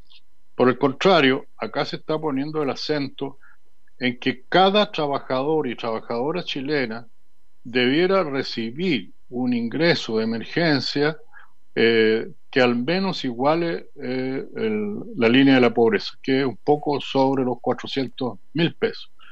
De esa manera podríamos sostener 3, 4, 5, hasta 6 meses eh, un plan de emergencia eh, eso sí que permitiría ir regularizando las cosas desde el punto de vista económico y tener una base sólida para la recuperación. ¿no? basada en el fortalecimiento de lo único que puede producir cambio en Chile, que es el, el trabajo, el trabajo bien remunerado, digno. Y por eso que yo considero que es muy importante lo que se va a plantear hoy día, eh, un rato más, eh, porque si concordamos en estas cuestiones, yo creo eh, que podemos influir en gran parte de la oposición o concordar con ella, porque esto va como materia de propuesta, pero que ya en el Parlamento, por lo menos, en el Congreso, se ha llegado a un primer acuerdo que es muy importante, en que todos los partidos están por un ingreso de emergencia para el 80% más desposeído y que eh, el monto más o menos tiene que estar un poco por sobre la línea de la pobreza. Diputado, diputado, le quería preguntar en esta línea. Eh, Hugo Guzmán. En esta línea le quería preguntar porque durante la semana salió mucho en la prensa, eh, entrevistados o, análisis o columnistas, diciendo que la oposición está callada, que no tiene propuesta, que no se le ve con iniciativa. Eh, ¿qué, podría decir usted frente a esas opiniones que se han vertido? Bueno, yo creo que hemos pasado por una etapa como esa, estamos pasando por una etapa como esa. Yo espero que ahora, eh, esto que se va a hacer hoy día en la mañana, las propuestas que se están discutiendo en el Congreso, eh, el impulso que le ha dado de algún modo el mundo social a estas demandas, Creo que debiera ser el momento de retomar una iniciativa por parte de la oposición, porque si no retomamos la iniciativa como oposición, el gobierno va a seguir implementando sus medidas que son muy limitadas, eh, demasiado débiles para enfrentar la situación en relación a los trabajadores, eh, lo que eh, indudablemente nosotros no podríamos mantener de esa manera. Diputado. Yo quería preguntarle. ¿Quién, está? Patricio está, lo están dejando. Ya, pero Javiera, ya, Javiera, adelante, por favor. Es demasiado disciplinado, ¿eh? Es demasiado. Patricio está disciplinado, absolutamente. no, yo, eh, un poco respecto a la pregunta de la mm, oposición y de ir retomando eh, la iniciativa, hoy día en puntual, eh, hay una entrevista que se le hace al ministro del Interior, Gonzalo Blumel, donde él eh, se refiere a, a la oposición como, como, claro, como lenta, eh, insuficiente con respecto a sus iniciativas. y en el fondo también hace una especie de guiño porque dice que igual han puesto eh, los votos en el Congreso cuando, digamos, eh, hay que ponerlo. Entonces, eh, ¿qué, análisis se puede hacer, digamos, de la lectura que hace el ministro Blumel?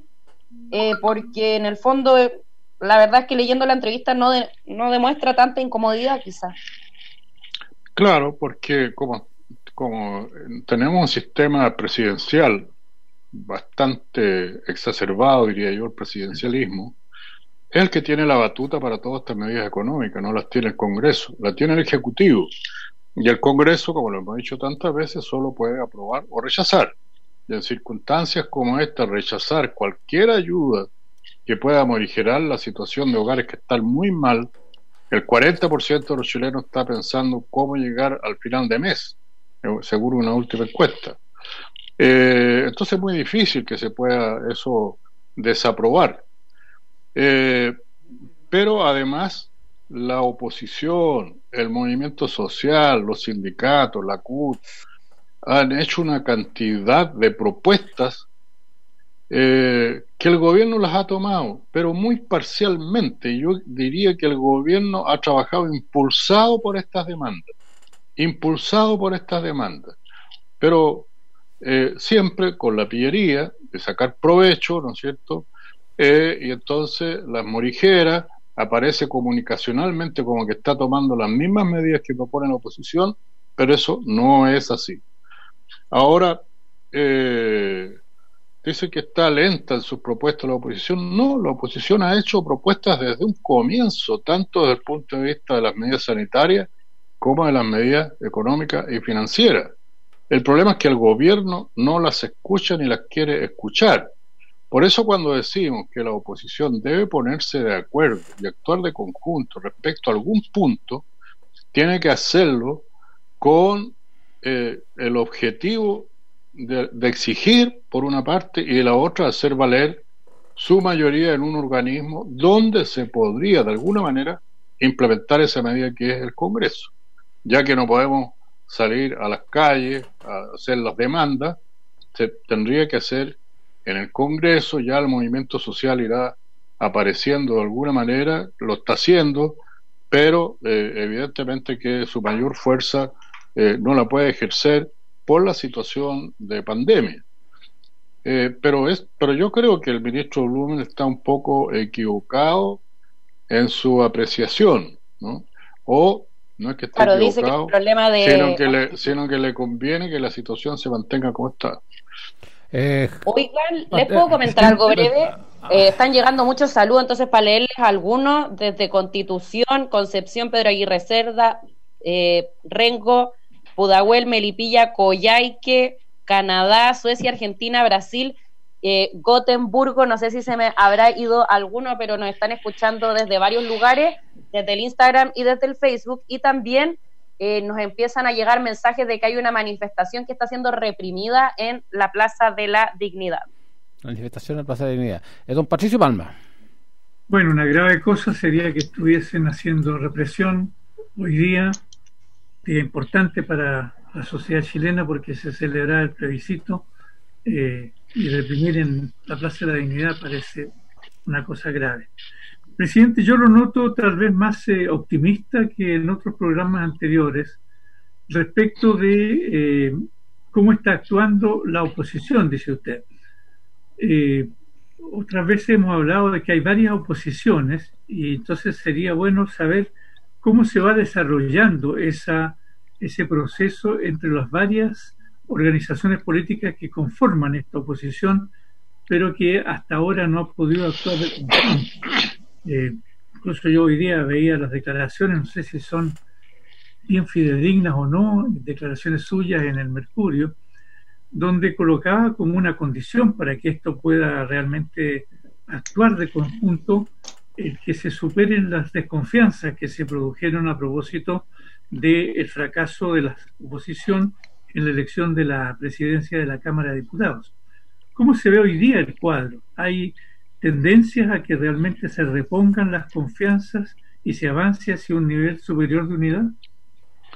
Bueno, eh, de que hay eh, varias oposiciones, lo, que hay, la oposición está dividida en varios conglomerados, digamos lo mejor, o varios partidos.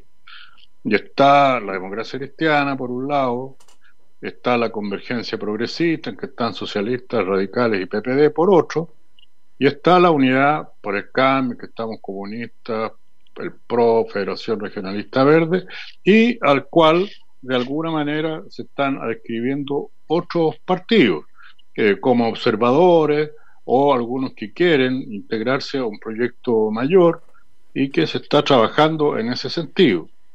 Ahora, ¿en qué lugares se da, yo creo, la mayor cercanía y consistencia de los partidos? Bueno, por ejemplo, se da la Central Unitaria de Trabajadores que están representados todos los partidos y que de alguna manera llegan a acuerdos y la CUT saca comunicados de común acuerdo. Eso representa la voluntad de varios partidos, y, pero sobre todo representa la de los trabajadores, lo que está clarísimo. O sea, allí hay una interpretación clara de lo que los trabajadores quieren del momento. Eh, en el otro lugar que podrían expresarse, pero es allí donde se han, eh, han eh, resaltado, lo que ha dicho Pato, esta desconfianza, ¿no es cierto?, por lo que pasó con la elección de la mesa de la Cámara, que yo digo que hay que recuperar la confianza, dejar de lado las deslealtades, y que yo creo que es un criterio para poder seguir avanzando. O sea, no podemos llegar a decir borrón y cuenta nueva tendrá que haber al interior, no tendrá por qué ser pública, una discusión entre nuestros partidos para decir, mira, esto sucedió, es grave, superemos, pero hagámoslo por el bien de la sociedad, de Chile, del pueblo, que la, oposición empiece. Y como dije, se dan dos cosas esta semana que son importantes. esta, este llamado que hace Unidad para el Cambio y siete partidos, de los tres partidos más cuatro partidos que hacen a la sociedad eh, para un acuerdo, ¿no es cierto?, respecto de un programa para salir de la situación. Y está este acuerdo de las bancadas opositorias, por lo menos en la Cámara de Diputados, que a mí me parece muy importante, en la que han participado más los equipos técnicos de todos los partidos, o representantes de los equipos técnicos de todos los partidos, y han coincidido en esta medida que a mí me parece tan importante como es un ingreso de emergencia para las trabajadoras y trabajadores chilenos que alcance hasta el 80% de los más desposeídos. Esa es una salida muy eh, necesaria. ¿Por qué? Por dos razones. Desde el punto de vista eh, sanitario, porque no hace tan urgente ni necesario que los trabajadores salgan a sus fuentes laborales, sino que habría que preocuparse de mantener lo que es esencial, ¿no es cierto?, funcionando, los servicios esenciales, las empresas esenciales, pero no generalizar. Eso por una parte. Y segundo, que eh, va a hacer que las familias puedan tener el sustento básico por los meses que dura la pandemia y que no va a ser tan profunda la crisis económica, ¿no? porque va a haber eh, alguna, alguna capacidad de, eh, de gasto en, el mercado interno que también puede servir de alguna manera para ir mantener o reactivar de a poco la economía. Entonces, eh, estas medidas a mí me parece que son de un objetivo muy claro, loable, y que si no las aprovecha la oposición en este momento, yo creo que sería un error que ya podríamos decir que, bueno, ¿qué, es lo que pasa? O sea, a lo mejor no hay una oposición o las oposiciones no quieren actuar de conjunto y se ha reducido la oposición y hay una que quiere seguir aprobando eternamente los proyectos del gobierno en la Cámara, proyectos que son muy malos y que varios han sido cuestionados por la ciudadanía pero que como digo, bueno, no aparece la protesta porque estamos limitados por la pandemia, pero yo estoy seguro, lo dicen las encuestas, y el gobierno también lo está diciendo y lo está temiendo, que son tan malas las medidas que eh, cuando se libere esto un poco más, eh, puedan retomarse de nuevo las manifestaciones sociales. Diputado Guillermo Teller, eh, el, a propósito de esto mismo de, la oposición y de las formas en que, en esta se, ha, actuado en, el último, en los últimos eh, tiempos, eh, el gobierno parece ser que está queriendo aprovechar esa situación y desde la perspectiva de la derecha en general está la de que los plebiscitos o, de que, o que el plebiscito o los plebiscitos no se realicen. En alguna medida eh, eh, creemos que eso está, está muy eh, ligado al pensamiento de los, incluso de, las cúpulas de la derecha, y en eso también hay que tener presente lo que acaba de, decir Andrés Chadwick, que es un ex ministro de Interior que fue desaforado por el Parlamento, pero que no deja de ser una de las cabezas políticas de la derecha en este, en este país y que buscan que el plebiscito eh, que viene o las elecciones que vienen, todas eh, se disparen para cualquier tiempo adelante, menos en este, en, esta, en este tiempo o en la salida de esta pandemia. Claro, ahí lo que se observa es una contradicción evidente en el gobierno. Por un lado, quiere buscar la normalidad, ¿no es cierto? Eh, abriendo empresas, llevando a los trabajadores del sector público a retomar todas sus funciones, a reiniciar las clases, lo que estaba hasta hace poco la vuelta a la normalidad, así como así. Que, como bien lo escuché, eh, alguien le escuché, parece que el pato dijo que había sufrido una derrota al gobierno, yo creo que sí, que tuvo que retroceder, eh, porque no podía implementarse así como así las medidas, y menos mal que metieron algunas cortapisas al punto de vista sanitario. Pero el gobierno no ha renunciado a ese empeño. Entonces, por una parte quiere de inmediato reiniciar la labor productiva, las clases, pero al mismo tiempo dice, no, pero no están las condiciones para una elección.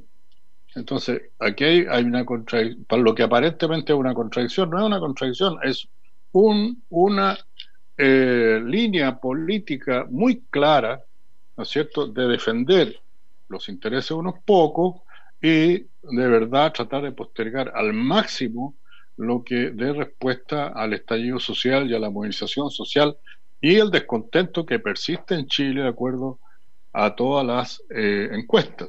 Fíjense que yo aquí tengo, o sea, creo que todos lo pueden haber leído, eh, Paul Romer, quien Premio Nacional de Economía, acaba de decir que es un desperdicio de recursos intentar eh, que las personas vuelvan al trabajo. Se lo dice claramente. Y hay otro economista eh, japonés, creo que también insiste en lo mismo.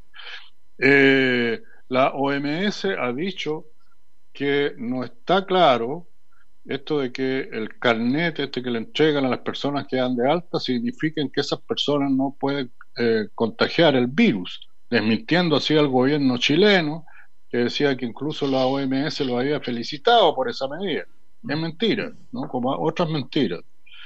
Y yo creo que la gravedad de, lo que está ocurriendo, y por eso es que no vemos medidas y vemos que es tan necesario que eh, la oposición tome carta en el asunto, pero de verdad, lo que está pasando en las universidades del Estado van a tener una pérdida de 140 mil millones de pesos por menores ingresos, tanto por el no pago de aranceles como porque no se puede realizar la gratuidad de la enseñanza. Eso puede significar el despido de muchos académicos o trabajadores de estas universidades, si es que no se va al rescate de ellas. Y otra cosa que estaba leyendo, eh, otro, otro artículo, donde dice que ya la comunidad europea y varios países están pensando llevar adelante el llevar adelante un impuesto a las grandes fortunas. algunos lo hacen escalonado, un 1% hasta tal monto, después un 2, un 3, creo que hasta un 5%. Y con eso pueden elevar, por ejemplo, decían de la comunidad europea, el, el PIB aumentarlo en un 1,5%. Eso es una porrada de plata. Y aquí en Chile, algunos que nos comentaban cuando hicimos esta propuesta, hemos conversado esta propuesta, que dicen, no, ustedes los comunistas están locos al proponer esto. No estamos nada locos, si lo están viendo en todo el mundo, pues si la desigualdad es lo que ha mantenido a gran parte eh, de la sociedad en la pobreza, ¿no? o bajo la línea de la pobreza, y sin las condiciones mínimas de vida y de trabajo. Entonces, eh, yo creo que son medidas que debemos ir imponiendo, pero para eso se necesita, claro está, una oposición que esté unida en algunos elementos básicos. Y eh, vi una entrevista a Carlos Monte que decía eso, yo estoy de acuerdo con eso, eh, y también un movimiento social que se siga desarrollando, fortaleciendo, porque de lo contrario es difícil una alternativa en Chile. Diputado, eh, una, una al, al, no, no, al margen, pero una situación que se está produciendo en, en, un eh, edificio de la cisterna, que tiene parte de su distrito, entre paréntesis. Dice, vecinos y vecinas del edificio, de un edificio de la cisterna, no dice el nombre, donde algunos se encuentran contagiados por coronavirus intemporen recursos de protección luego de corte de agua y de luz en plena crisis sanitaria por la pandemia del COVID-19. El corte de suministro producto del no pago de gastos comunes les ha impedido acceder a enfermos y contacto a los recursos necesarios para resguardar la proliferación de la enfermedad, lo que hace más peligrosa la situación. Según alegan los afectados, es un descriterio y un peligro en medio de una crisis sanitaria dejar sin agua y luz a la familia, lo que claramente puede propiciar un brote en el inmueble hay un contacto aquí. Eh, eh, es una información de prensa, entre paréntesis. Eh, ¿cómo, esta situación se está produciendo en distintos lados? según el gobierno, habría llegado a acuerdo con, con, con empresas el no, el, no corte de agua y de, y de luz. Ahora, esto tiene que ver con condominio. Yo no sé cuál es la situación en, términos generales, pero, o sea, en términos particulares, pero no sé, es una situación que yo entiendo que no se puede, yo entiendo que no, se puede cortar el agua en ningún caso. No, hay un problema grave aquí. Problema. Que la, que la ley una ley, o sea, el acuerdo que llegó Piñera con los empresarios es un acuerdo para el 40%, ¿no es cierto?, de la población, para el 40% más desposeído. Hay un proyecto en la Cámara que eleva ese porcentaje al 60%, al menos al 60%, y lo transforma en ley. Esto que es un acuerdo de Piñera lo transforma en ley. Eh, pero no está, no se regula, no está en el acuerdo lo que pase dentro de los condominios, con los gastos comunes. No hay nada que regule, que diga no se pueden cobrar los gastos comunes o que se puedan postergar. Entonces, en la Comisión de Vivienda de la Cámara se está discutiendo. Hay una iniciativa de gobierno, hay iniciativas también de parlamentarios, mociones parlamentarias, para impedir que se corte la luz y se corte el agua en los condominios eh, y que incluso por arriendo se pueda la gente echar a la calle mientras duran los meses del condominio. Yo espero que eso salga luego a la Cámara, pero lo lógico, y tienen razón los vecinos en protestar, que cómo se les ocurre, si hay mucha gente que no va a tener ingresos o que han visto disminuidos sus ingresos, que puedan eh, estarle cobrando ¿no es cierto? Eh, no sé, por lo, lo, que los gastos comunes. Ahora, esto implica un problema.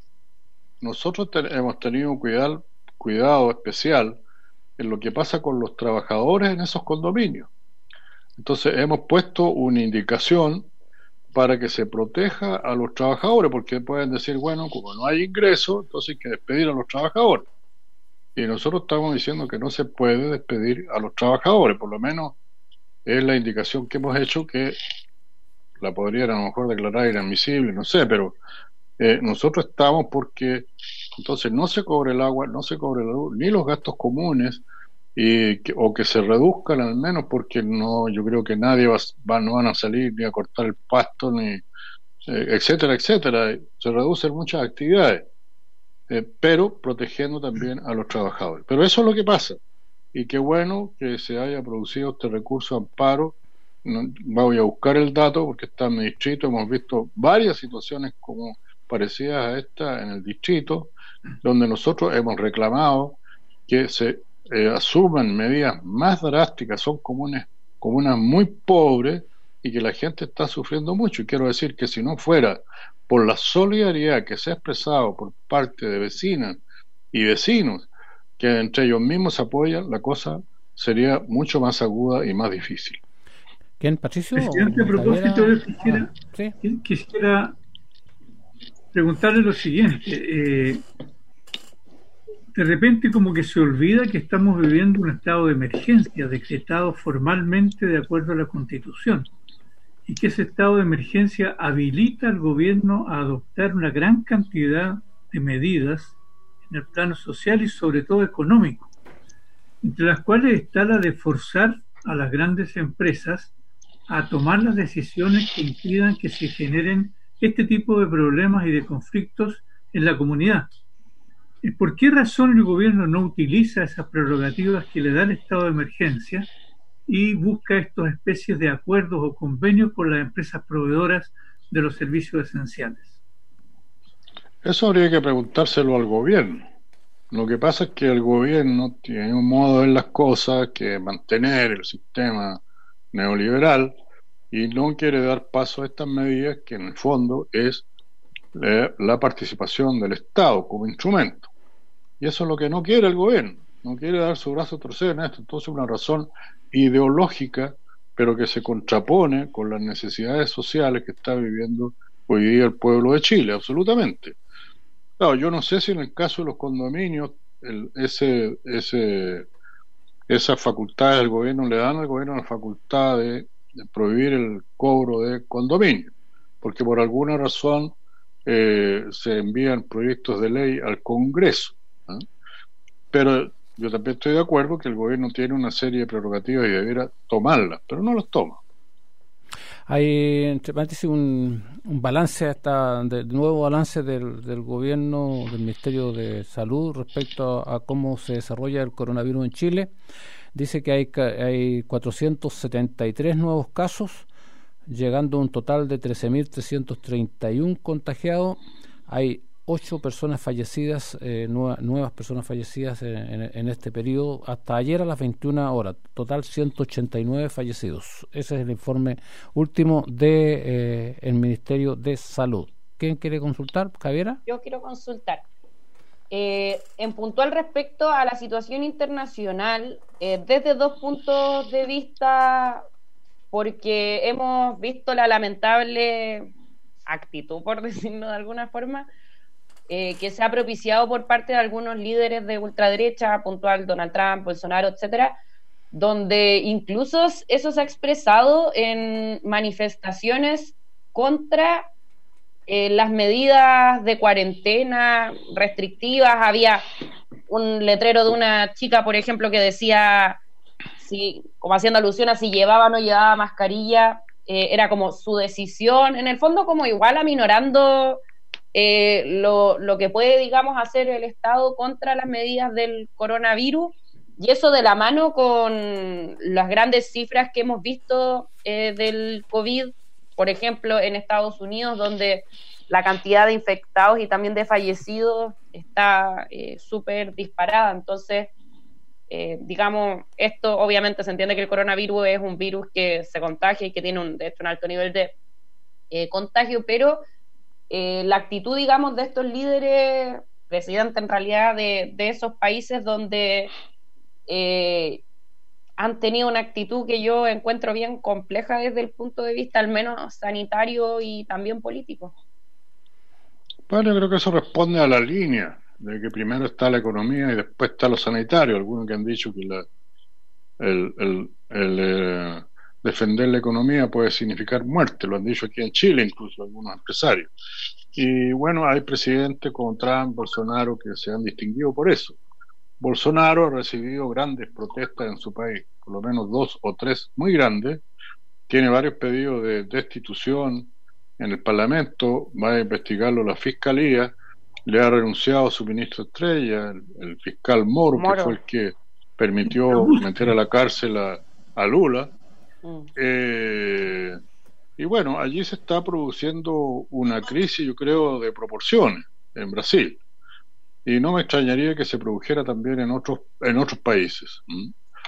Eh, claro, eh, yo creo que la, la, posición de estos gobiernos es totalmente contradictoria con la de gobiernos como China, Cuba, que han tenido una posición absolutamente solidaria Cuba nuevamente sorprende a todo el mundo con la solidaridad que lleva adelante con sus brigadas médicas, que es en primer lugar un trabajo eh, voluntario que hacen los médicos y segundo, eh, rentado, ¿no es cierto? Eh, que significa acrecentar el desarrollo de la salud en Cuba, pero para beneficio de muchos países. Recordémonos también que Cuba preparó a muchísimos médicos de muchos países del mundo, de más de 100 países, eh, lo que da una magnitud de lo que Cuba ha significado en este campo, para el mundo entero y sobre todo para países que están en desarrollo y ahora se está viendo, incluso países desarrollados, veamos nomás Italia u, otro, u otros países. Eh, eh, entonces yo creo que es de esperar esa conducta de esos gobiernos y también parecía la del nuestro, parecía la del nuestro. Hugo. A partir de, ah, de esta incursión en el terreno internacional, uno de los hechos que a mí por lo menos me ha llamado la atención en la semana es que se han emitido declaraciones por parte de dos organizaciones en América Latina, que una de antigua data y otras más nuevas, que empiezan a jugar un papel importante. Quisiera que usted nos pudiera contar un poco de las convergencias y divergencias que expresan. Me refiero al Foro de Sao Paulo y a lo que se llama el Grupo de Puebla, y que se emitieron en la semana importantes declaraciones a propósito de la situación internacional. Aparentemente desde un punto de vista progresista, ambas, pero separadas. ¿Cómo interpretar esto? Eh, bueno, yo creo primero que el Foro de Sao Paulo es una potente organización, sobre todo de partidos de izquierda y de centro también, eh, de, toda América Latina. y de otros países que también participan como observadores, y que yo creo que ha dado la línea eh, para el fortalecimiento de los procesos eh, democráticos, progresistas y revolucionarios en América Latina. Eh, bueno, ya emitido una declaración, se reunió el foro del Cono Sur, que ha emitido una declaración que el Partido Comunista de Chile ha suscrito. Ahora el grupo de Puebla, que es una iniciativa en la que no está México, que pudiera pensarse que está México, no está México, pero que es una iniciativa de personalidades, en que participan personalidades, no partidos,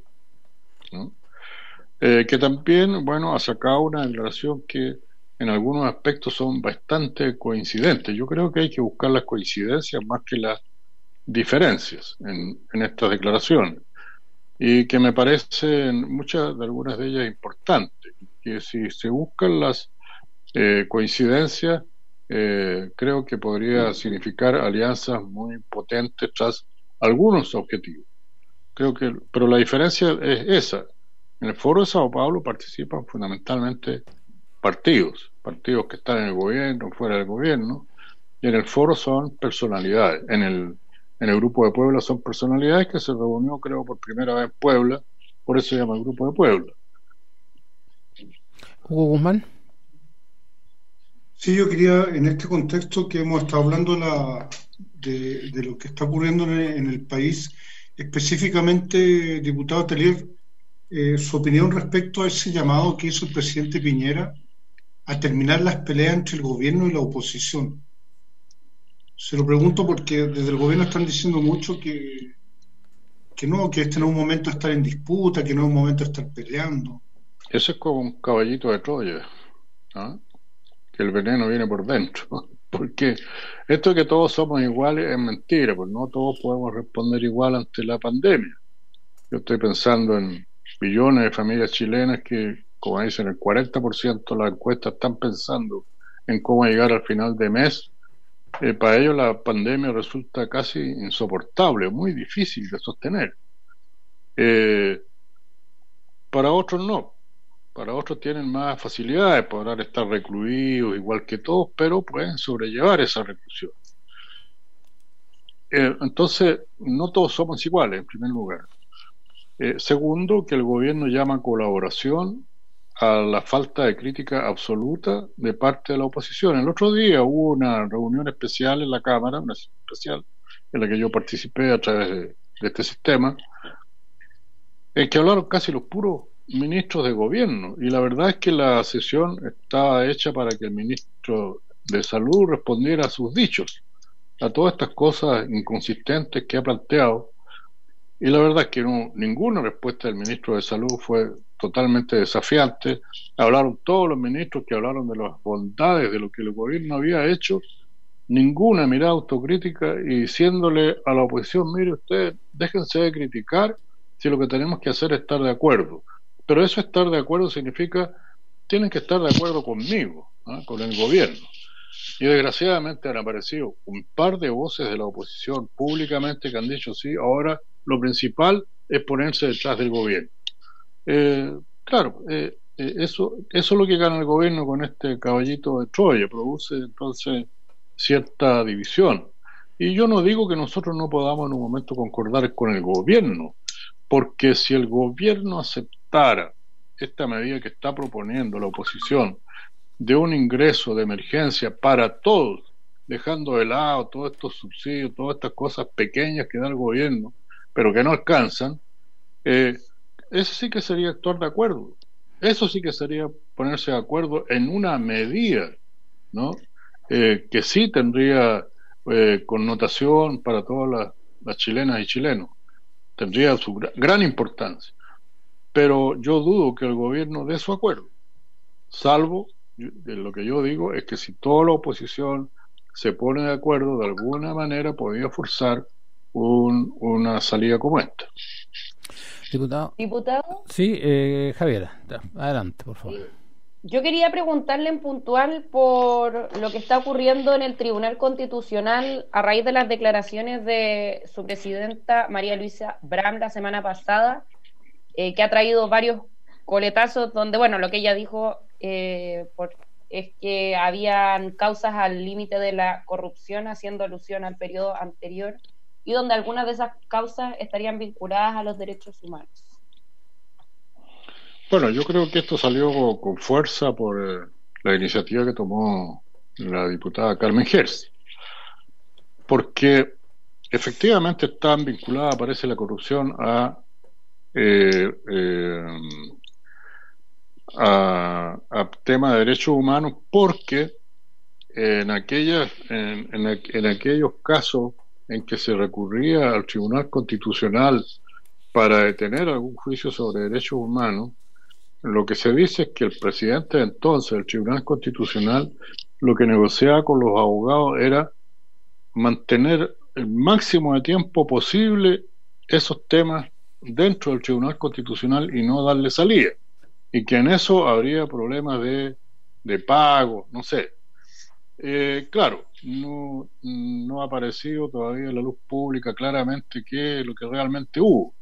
Pero lo que está claro es que en este momento hay una bolsa de gato dentro del Tribunal Constitucional y sí hay que reconocer que la actual presidenta ha tenido la fortaleza de dar a conocer estos indicios de corrupción que se han dado en el Tribunal Constitucional, lo que le quita toda la solemnidad que se le ha querido dar a este organismo, que desde luego es uno eh, de los, eh, forma parte de aquella institucionalidad eh, que tenemos que observar cuando se estudie una nueva constitución para Chile, porque es uno, el Tribunal Constitucional no puede seguir como está hasta ahora, por lo menos. Don Patricio, ¿tiene alguna consulta? Sí, me quedan varias todavía. Ah, miércoles. Eh, ha sido una semana bien noticiosa, que entre otras cosas se dio la información ya formalmente de que Chile había adquirido dos nuevos buques de guerra, dos fragatas desde Australia, por un monto de 70 millones de dólares, que no es tanto, pero son dos adquisiciones militares relevantes para la Armada chilena. Y esto es, la pregunta es si pasó o no pasó por la Comisión de Defensa del Parlamento y si cuál es la opinión que nos puede caber cuando se están adquiriendo armamentos en un momento en que los recursos están más bien colocados en el combate a la pandemia. No sé si costaron tan barato, me parece 70 millones de dólares, extremadamente barato por dos fragatas. Es por cada una, eh, parece.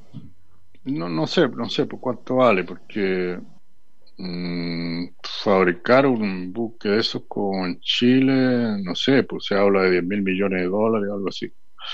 Entonces, o 1.500 millones, perdón, pero yo le puedo aclarar más adelante la cifra. Ahora, esto de alguna manera se soslayó la Comisión de Defensa, pero que yo haya escuchado, puede que no haya estado, nunca se dijo que se estaban comprando dos fragatas. Eh, le preguntamos una vez, creo, al, al alto mando de la Armada y dijeron que sí, que estaban viendo la posibilidad, porque había una idea que que yo mismo suscribía que si se necesitaba una fragata, ¿por qué no se construía en Chile? Se trataba de construir en Chile, que tiene ASMAR y que tiene las capacidades. Claro, a lo mejor había que traer el know-how, como se dice, de afuera, pero las capacidades están tecnológicas también.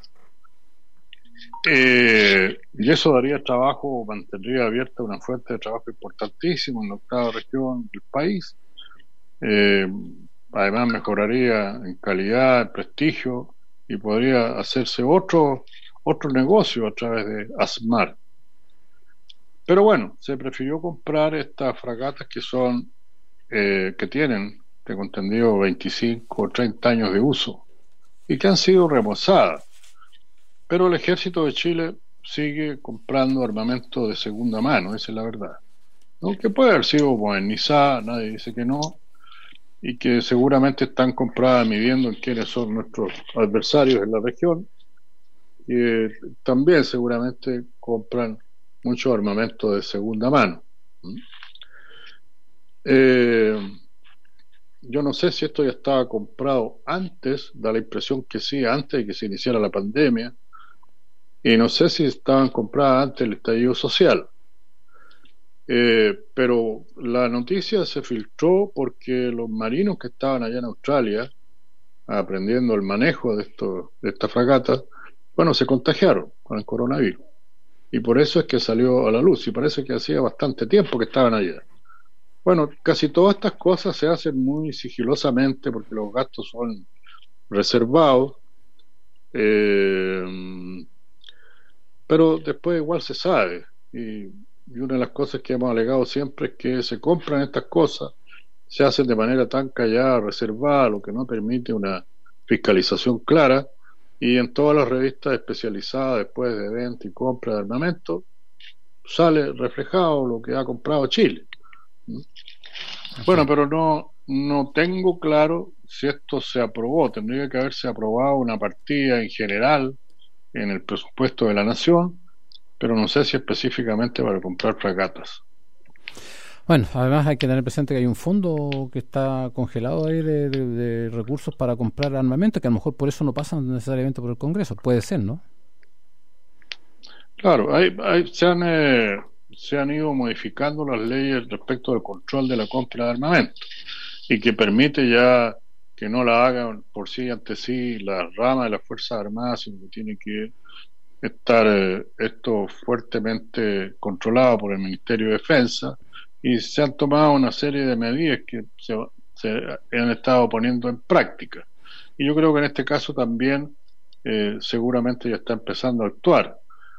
Eh, pero recién se están poniendo todas esas normas, que lo que era muy necesario. Acuérdense del escándalo ah, que ocurrió en el ejército, que ocurrió en carabineros, que ocurrió en casi todas las ramas, ah, que históricamente estoy hablando, eh, que puso el rojo esto del control de las platas que se gastan para armamento.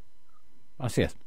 Bueno, como nos estamos acercando ya casi a la hora en que va a comenzar el lanzamiento de propuesta por la vía de la dignidad en Chile y el presidente del Partido Comunista, Guillermo el diputado Guillermo Teller, va a tener que estar presente en eso. Hagamos la ronda ya para una conclusión. ¿Qué les parece? ¿Quién quiere partir? Un minuto de emoción. Yo puedo partir. Ya, pues, don Hugo, por favor. No, entregando una información que está que se puede leer completa en, en el siglo.cl y es la forma en que la CUT eh, va a organizar el primero de mayo, que es el próximo viernes. Eh, lógicamente no va a haber la tradicional histórica marcha, pero va a haber una, un discurso de Bárbara Figueroa, la presidenta de la CUT, a las 10 de la mañana, que se va a poder ver eh, vía digital. Va a estar acompañada por medio centenar de dirigentes sindicales.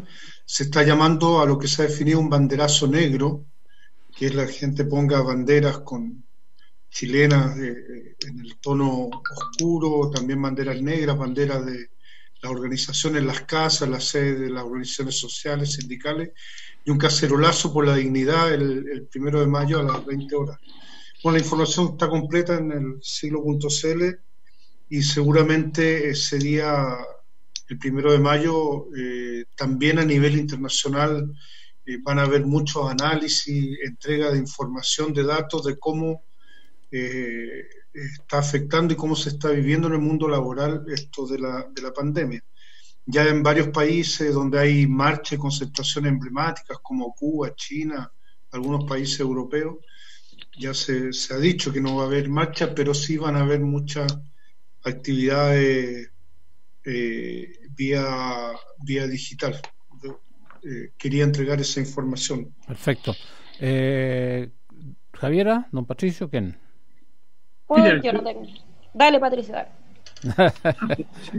A propósito de esta, esta información que nos entrega Hugo, yo quería contar que tuve una conversación muy interesante con dirigentes, activistas, personas representativas del sur de Chile, de la región de los ríos. Y una de las cosas que conversamos y que me pareció tremendamente interesante fue precisamente que las limitaciones de la pandemia colocan al pueblo de Chile en la necesidad de encontrar nuevas formas de expresión en una condición tan diferente como la que teníamos hace pocos meses.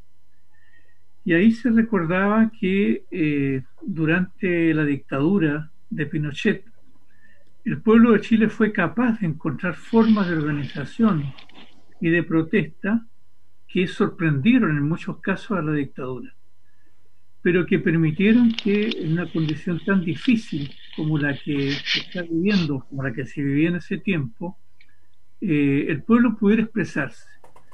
Y la conclusión que yo saco y lo que a mí me, me mantiene muy optimista siempre es que en cada ocasión en que es necesario, el pueblo encuentra la posibilidad, la oportunidad y la manera de expresarse y de luchar por lo que considera justo.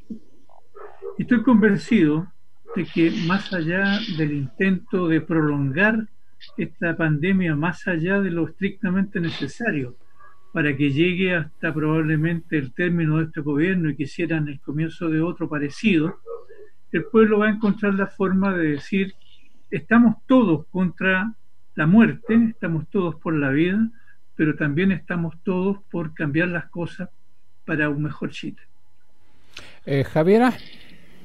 Sí, primero los saludo. Eh, llegaron de Bellas Artes, Pudahuel, pero hay Reserva San Joaquín, Rengo, Melipilla, Coyhaique, Constitución, Copiapó, Pitrufquén, desde Canadá, Suecia, Argentina, Brasil, Gotemburgo, Uruguay. Creo que no se me escapa ninguno, si se me escapa alguno fue sin querer. Eh, y bueno, a estar atentos al, al uno de, al primero de mayo, creo que va a tener una connotación eh, súper especial también a lo que ocurrió hoy día en la mañana en la Plaza de la Dignidad con una protesta que se hizo. Creo que eso también hay que ponerle un ojo, la, represión también sucedida. Eh, y en realidad yo la invitación que, hago es a que reflexionemos considerando que hoy día estaba en primera fecha el plebiscito de entrada al proceso constituyente y eh, a, digamos, las demandas y la necesidad de cambio, digamos, que impulsaba este estallido social que hubo en Chile en el contexto de este modelo neoliberal eh, depredador. Y lo comento principalmente por una de todas las aristas que uno podría encontrar a, a, lo que ocurre en, Chile en esta pandemia, en este estallido social, en este 26 de abril, que es lo que está ocurriendo con las universidades, donde hay varias universidades que están, digamos, como organizándose para poder eh, elaborar ciertos productos con tecnología para poder eh, aportar, digamos, al combate del coronavirus. Creo que eso es súper relevante y que nos habla de un potencial tremendo que existe eh, en los lugares donde se genera conocimiento en nuestro país.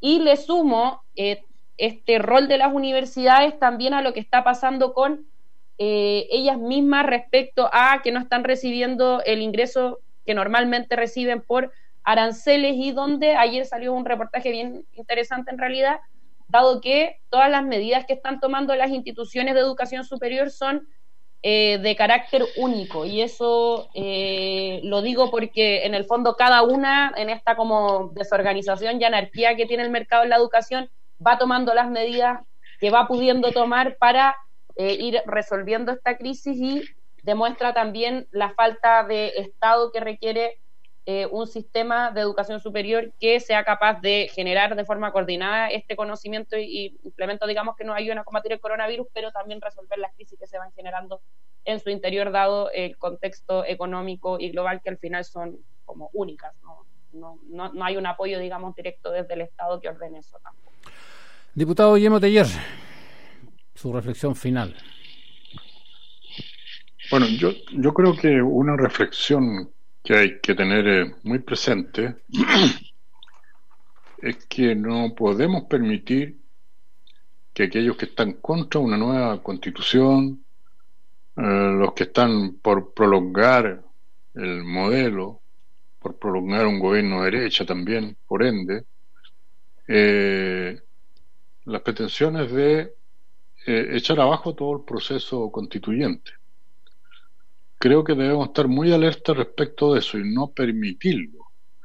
O sea, están fijadas para octubre las, el, plebiscito, Bueno, hay que observar cómo va a estar la situación en octubre. Yo no me niego a eso, que la pandemia obliga. Pero si ya estuvieran las condiciones medianamente claras, hay que hacer el plebiscito en octubre.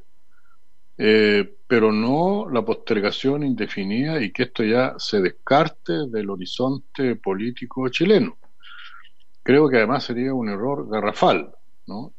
Eh, si alguien lo intentara de esa manera, porque produciría una confrontación política social de proporciones.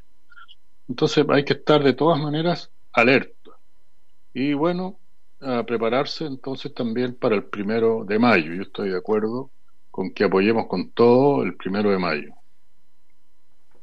Bien, ¿eso, diputado?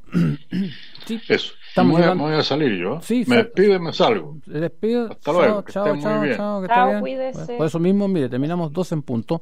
Ahora en que hay que, que el diputado Guillermo Tellez se va a conectar porque está es uno de los integrantes de esta mesa de lanzamiento de la propuesta por la vida y la identidad en Chile, que va a estar por varias plataformas. ¿Cuáles son las plataformas que va a estar, eh, Javiera, tú sabes? Entiendo yo que en Facebook e Instagram.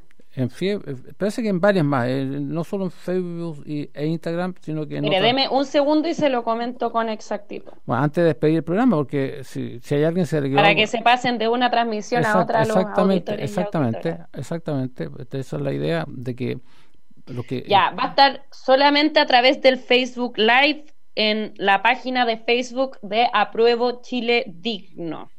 Ya, Apruebo Chile Digno. Eso es lo que sale en el volante oficial. Ya, Lo pueden ver, está en el, en el Instagram del diputado. Ya, perfecto. Y bueno, dice que también va a estar por, otra, por la otra plataforma, Instagram y eso. Bueno, nos vamos. Chao. Luego. Chao. Hasta luego. Para los que nos están viendo en la pantalla. Pero los, nuestros auditores que están eh, por la red de emisora, les agradecemos que hayan estado en la sintonía. Por supuesto, el próximo domingo, en este mismo horario, de domingo a domingo, sin restricción. Y todos los esfuerzos técnicos aquí de Francisco, eh, que me olvido siempre el apellido, y del Departamento de Prensa. Por supuesto, gracias por la eh, atención y por la conexión con, que hemos tenido hoy día. Hasta la próxima semana.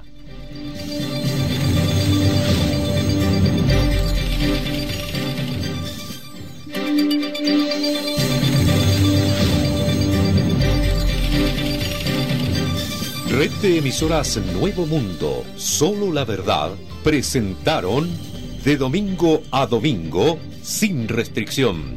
Un completo análisis de la actualidad nacional con una mirada a fondo del momento político y social. De domingo a domingo, sin restricción. Análisis, entrevistas y opiniones. De domingo a domingo es un programa del Departamento de Prensa de Radio Nuevo Mundo. De domingo a domingo, sin restricción a través de la red de emisoras Nuevo Mundo. Nos encontramos en una próxima edición o puedes volver a escuchar en www.radionuevomundo.cl.